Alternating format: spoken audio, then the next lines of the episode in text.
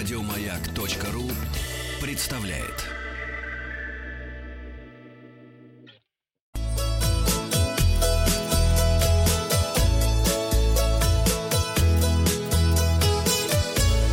Роза ветров.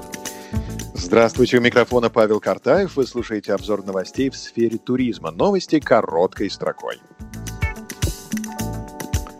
Названы сроки наступления бархатного сезона на российских курортах. Бархатный сезон на российских курортах наступит в середине сентября и продлится до начала октября.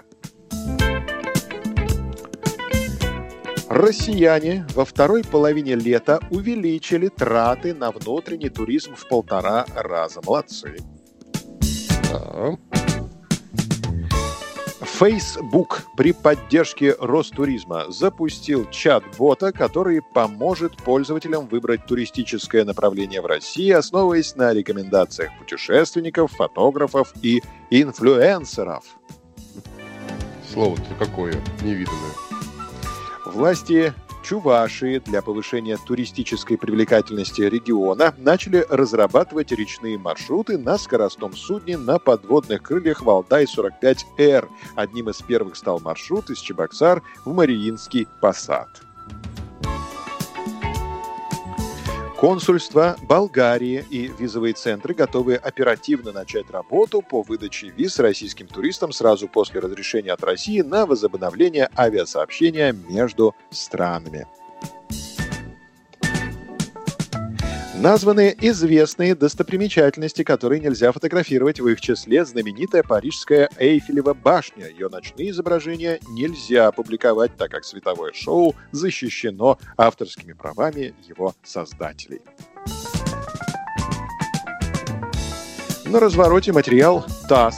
Тур предложения от шести регионов России появились на платформе РусПас. Подробности.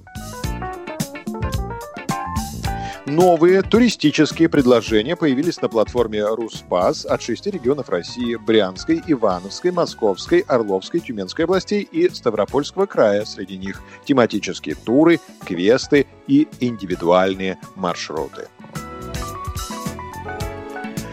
Для ценителей русской литературы Брянская область подготовила тематический тур, посвященный поэту Федору Тютчеву. Ивановская область предлагает отправиться в гости к бабе Еге, а Орловская область подготовила тематический детективный тур «Квест». Любителям активного отдыха понравится квест, который поможет узнать больше о партизанском движении Брянщины. На платформе «Руспас» также появились туры в Ставропольский край и в Сибирь. Здесь туристы смогут узнать, как проходит нефтеразведка в Тюменской области. Кроме того, выложены готовые маршруты по Подмосковью.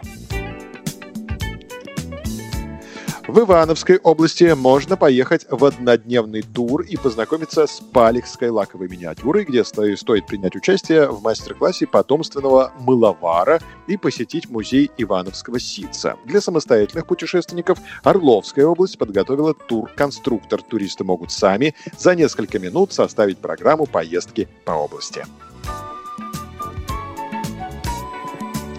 Все это многообразие туристического продукта ожидает вас на сайте ruspass.ru. Подписывайтесь на подкаст «Роза ветров», чтобы быть в курсе главных новостей в сфере туризма. Обзор свежей турпрессы для вас подготовил Павел Картаев.